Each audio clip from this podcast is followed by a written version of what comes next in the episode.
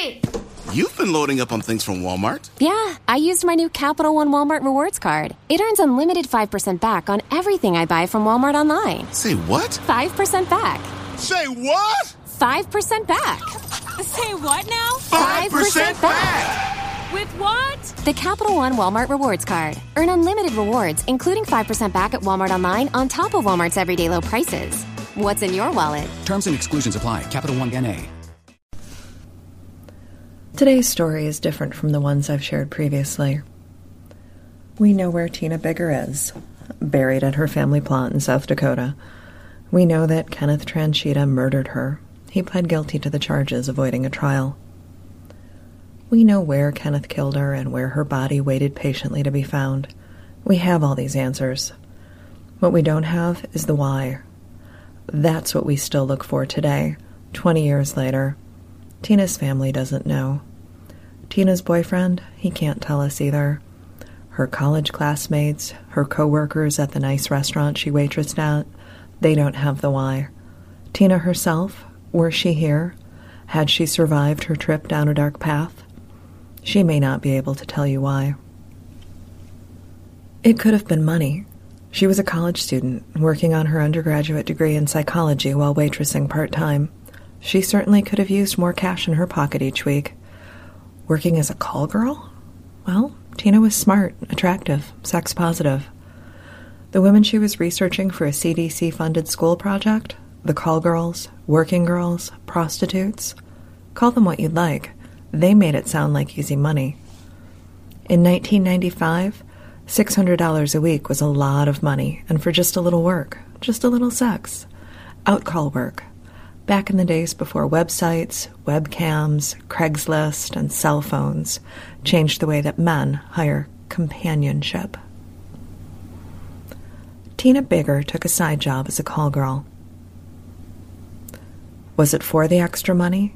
Extra money that led to her decomposing body, so far gone that a cause of death couldn't be determined? The extra cash that took her away from her family and her boyfriend and her little sister and her promising future. Is the answer that simple? Was it the cash?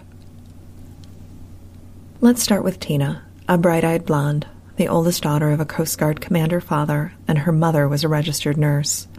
Big sister to Julie and one of six children. Raised in a close knit Catholic family, the Biggars moved frequently, a side effect of Bill Biggar's job with the Coast Guard. Originally from South Dakota, Tina lived in Miami, Florida, Kodiak, Alaska, and finally, Traverse City, Michigan. Around 1990, while living in Alaska, she became involved with an enlisted man in her father's unit. Tina found herself pregnant. At first, the couple became engaged, thinking they'd get married and make a go of a relationship and parenthood. Jory Stanton, the father of her child and her fiancé, was abusive to Tina. She broke things off with him and decided to place her child, a daughter, for adoption. Tina made the right call breaking things off with Stanton. He would later be court martialed for raping a woman. As any military family can tell you, moving is part of the life. The Biggar family was transferred again, this time to northern Michigan, to the charming tourist destination and home of annual Cherry Festival, Traverse City. It was as a 20 year old living in Traverse City that she met Todd Nurnberger, an undergraduate student at the University of Michigan. The attraction was swift and mutual. They dated for a couple of years before moving in together. Tina and Todd rented an apartment in an upscale gated community in the Detroit suburb of Farmington Hills. Side note if you remember the Deborah Rentschler case from a previous episode, Tina's apartment in 1995 was across the street from where Deborah's body was found in 1980. Tina attended Oakland University in Rochester Hills, Michigan, where she worked on a degree in psychology. She was a waitress at the Rochester Chop House, a fine dining establishment in downtown Rochester, just off campus. Tina commuted the 25 miles from her apartment to the campus and work several times a week. While enrolled at Oakland University, Tina volunteered to work on a research project with Professor Algia Harrison. The project, funded by the Centers for Disease Control, involved interviewing prostitutes about HIV AIDS awareness.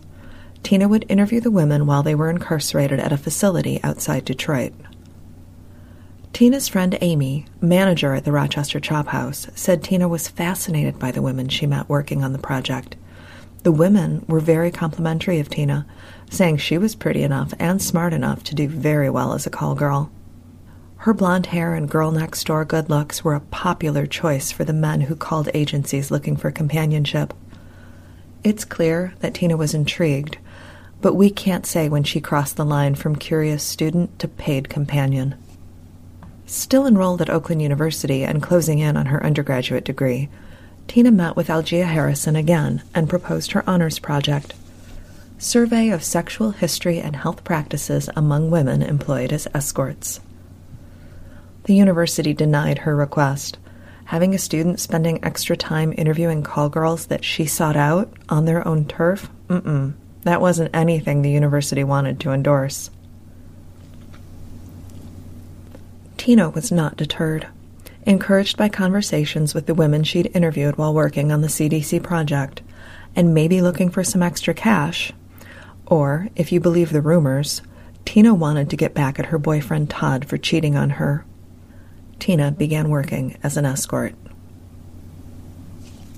Tina talked with dozens of outcall services, and police believe that by early 1995, using the name Crystal, she began working for a Grosse Pointe, Michigan based service called Classical Elegance. She then moved on to work with two other agencies in Metro Detroit LA Dreams and Calendar Girls. Despite being a very successful and popular server at Rochester Chop House, waiting tables would never pay the $150 an hour or more she could earn as a call girl. Between May and August of 1995, Tina booked dozens of appointments with clients. If she took two calls a week, she was bringing in an extra $1,000 or more each month. Even by 2016 standards, that's a lot of cash. Tina had bills to pay, her college tuition payment at Oakland University was due. Her car, which was in okay shape but more than 10 years old, it needed to be replaced. There were rumors that Tina was hoping to break things off with Todd and get her own place and be independent. August 11th, 1995. Tina, as Crystal, booked a client named Kenneth Tranchita. She met him at a nice bar in the Detroit suburb of Bloomfield Hills. Pleasantries were exchanged, terms were negotiated, and he took her back to his place in Southfield, just a few miles from her own apartment. Tranchita paid her in cash. Tina Biggar had less than two weeks left to live. On August 13th, Tranchita called LA Dreams again, requesting Crystal meet him at a small hourly rate motel off Telegraph Road in Southfield, the Bluebird Motel. This time it was Ashley who showed up. Tranchita could not conceal his disappointment and spent much of the hour asking Ashley if she knew Crystal and what Crystal was like. Tranchita told Ashley his heart was torn because he was in love with her and with Crystal.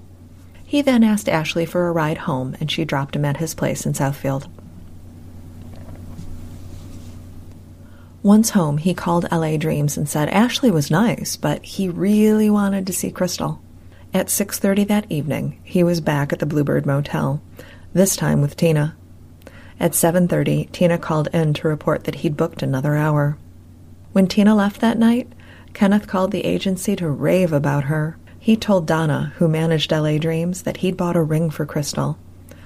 Donna said, No, that's not necessary. You don't need to buy gifts for the girls. Tranchita reassured her it was only a friendship ring. On August 16th, Tina and Tranchita were at a local Honda dealership, and he was helping her select a new car.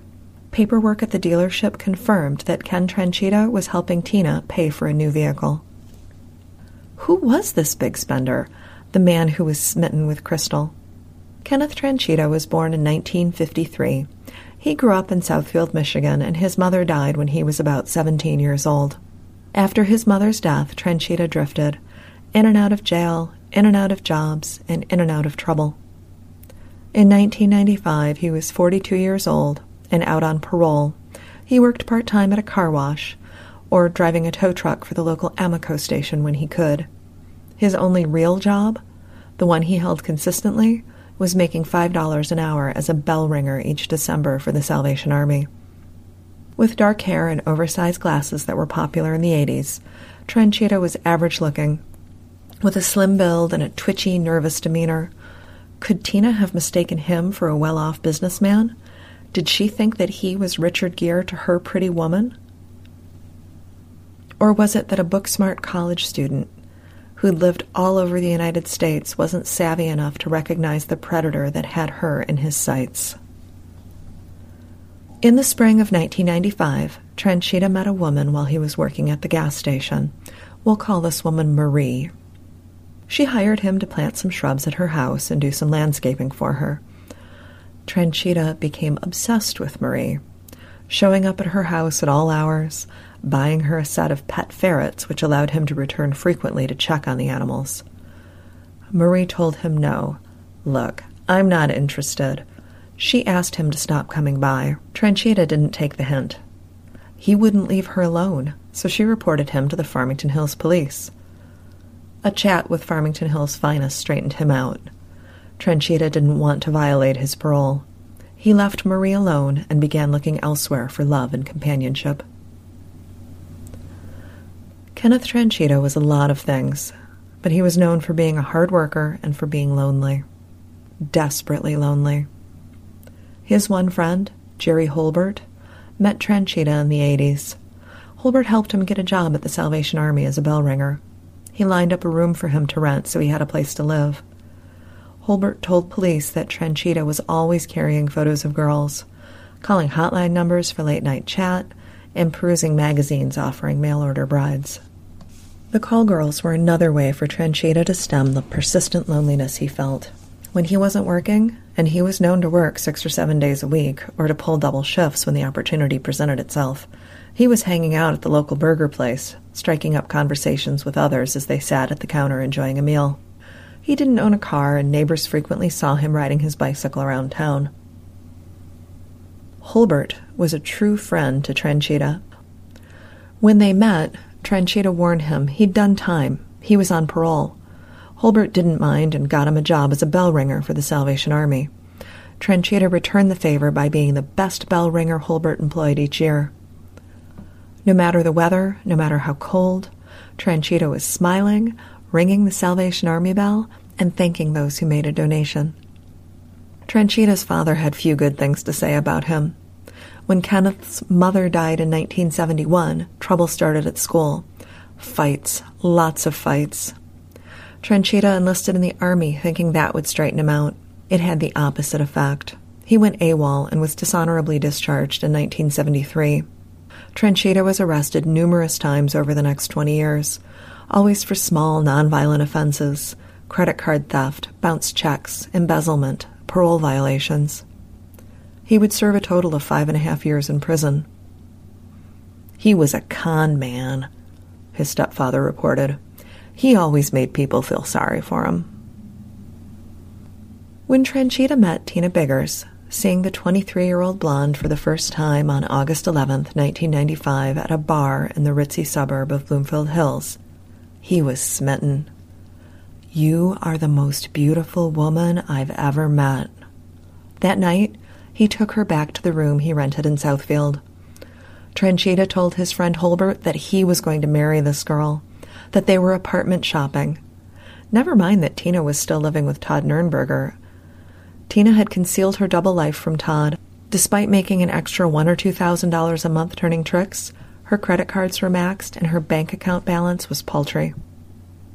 On August 23, 1995, Todd got up and left for work in the morning, leaving a sleeping Tina in bed.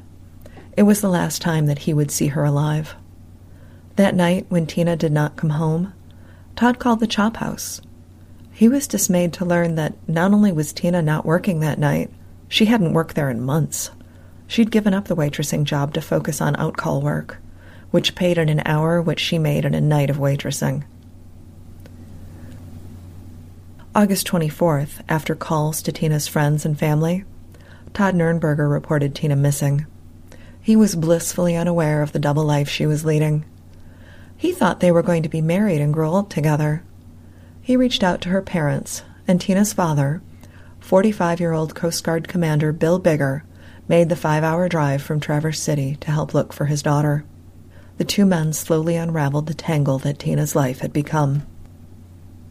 Because it was 1995 and people still relied on landlines to communicate, one of the first things Todd looked at was their phone bill. He dialed various numbers that he didn't recognize and found himself calling the pager number for Kenneth Tranchita, as well as escort services, including LA Dreams, where Tina worked as Crystal. His search for Tina had taken a bizarre and unexpected turn. But that would not be the last of the surprises in store for Tina's loved ones or for investigators. Tranchita told police how he'd met Tina, that she'd been doing outcall work for LA Dreams, but they were dating now. They were a couple. Tina's father and her boyfriend were shocked to learn that the beautiful young woman that they'd loved had spent the last few months turning tricks in an attempt to stabilize her finances. Nurnberger mentioned Tranchita to police because he'd met him while Tranchita fixed Tina's Honda at the Amoco station where he worked. Police were already familiar with Tranchita from a couple of months earlier when Marie reported him for harassment. When questioned about her whereabouts, Tranchita told police he'd driven Tina to the airport. She was going to Ohio on business. When Bill Biggar and Todd Nurnberger questioned Tranchita, Tranchita became violently sick.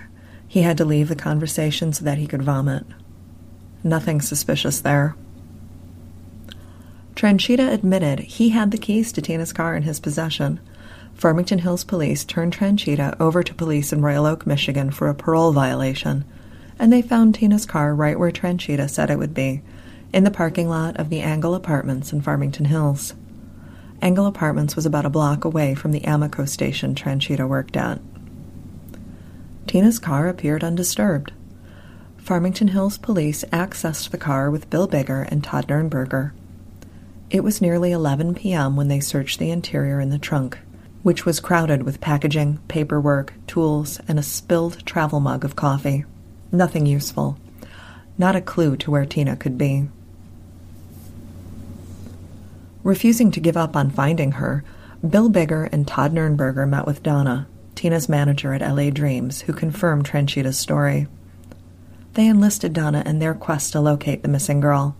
Since Tranchita couldn't help them find Tina while he was incarcerated, they decided to bail him out of jail, hoping he would lead them to Tina's body. Instead, Tranchita ran, his old friend, Jerry Holcomb, begged Tranchita to do the right thing, to tell them where Tina was. Tranchita refused and concealed himself on the streets, avoiding detection. While Tranchita was missing, his friend Jerry Holcomb welcomed Bill Biggar into his home, giving the worried father a place to stay and another ally in the search for Tina. Days passed, and August turned to September. Frustrated by a lack of leads and no sign of the missing woman, Farmington Hills police went back to her Honda. It had been sitting patiently in the police impound for about two weeks. When they opened the trunk and dug through the contents, they realized the travel mug wasn't the source of the coffee stains. In fact, those weren't coffee stains at all. Peeling back the trunk liner, they found more blood. Tina was no longer a missing person. Police were looking for a body.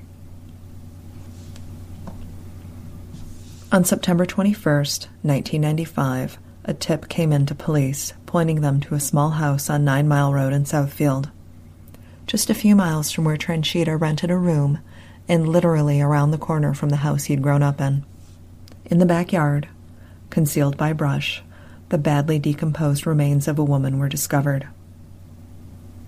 Oakland County Medical Examiner struggled to determine a cause of death but the advanced decomposition told them this body had been out in the late summer heat for several weeks. Tina Biggar was no longer missing. On September 27th, a funeral mass was held for Tina near Traverse City, Michigan. When Kenneth Tranchita attempted suicide by drinking chemicals and cutting his wrists, he called Jerry Holcomb, who came to his aid one last time. Tranchita was arraigned on September 28th he still wore bandages from his feeble attempt at ending his life. He addressed the court in a wavering voice. I've pled guilty already, Your Honor. I'm willing to face my dues. He asked for the preliminary exam to be waived. Tranchita wanted to go directly to sentencing. The court declined his request, advising Tranchita to get counsel. On September 30th, Tina was buried in her parents' hometown of Elkton, South Dakota. Tina's former boss at LA Dreams, Donna Mendy, was arrested and charged with solicitation. Donna would be sentenced to probation. Tranchita told his attorney that he wanted to plead guilty. He had killed the woman he loved and he deserved to be in prison. Tina's family agreed to the plea. They did not want to endure a trial. On May 3, 1996, Tranchita got his wish. He pled guilty to second degree murder. He was sentenced to life in prison. At the sentencing, he turned to Tina's family and loved ones and told them, I miss Tina just like you guys do. What happened that fateful August day between Tina Biggar and Kenneth Tranchita is lost to time. What we do know is that two weeks after Tina met him, she was dead, her body dumped behind a house in Southfield. She never got a shiny new Honda, and all Tranchita will say about her death, which likely happened on August 23rd at the house where he rented a room, is that Tina was worried about money and he put her out of her misery. Tranchita loaded her body in the trunk of her car and dumped her in an overgrown yard behind a home in the neighborhood he'd grown up in. It's been 20 years since Tina's murder. Todd Nurnberger moved on and married. He has a family of his own and left Michigan behind. He still has family in the Traverse City area where he met a pretty blonde girl back in the early 90s. Tina's father, Bill, has since retired from the Coast Guard. Her siblings are grown up, and Tina is a memory, a face smiling from a photograph. Tranchita remains in prison. The murder of Tina Biggar was known at the time as the co-ed call girl murder. It was a sensationalized case, and why not? A college student living a double life. Her story was the basis for a book and a spread in People magazine. Tina's tragic end was featured in episodes of two of my favorite true crime shows, City Confidential, and Forensic Files. If you're interested, you can watch the episodes on YouTube. Despite the distractions of Tina's wholesome good looks and her dangerous dabbling in sex work, it's important to recognize that Tina was more than where she ended up. She was a daughter and a sister and a friend. Tina landed in the sights of an unpredictable and unbalanced man who would do anything to have her, and in the end, that is what cost Tina her life. Thank you for listening to the Already Gone podcast. If you like our show, your five star reviews on iTunes are appreciated.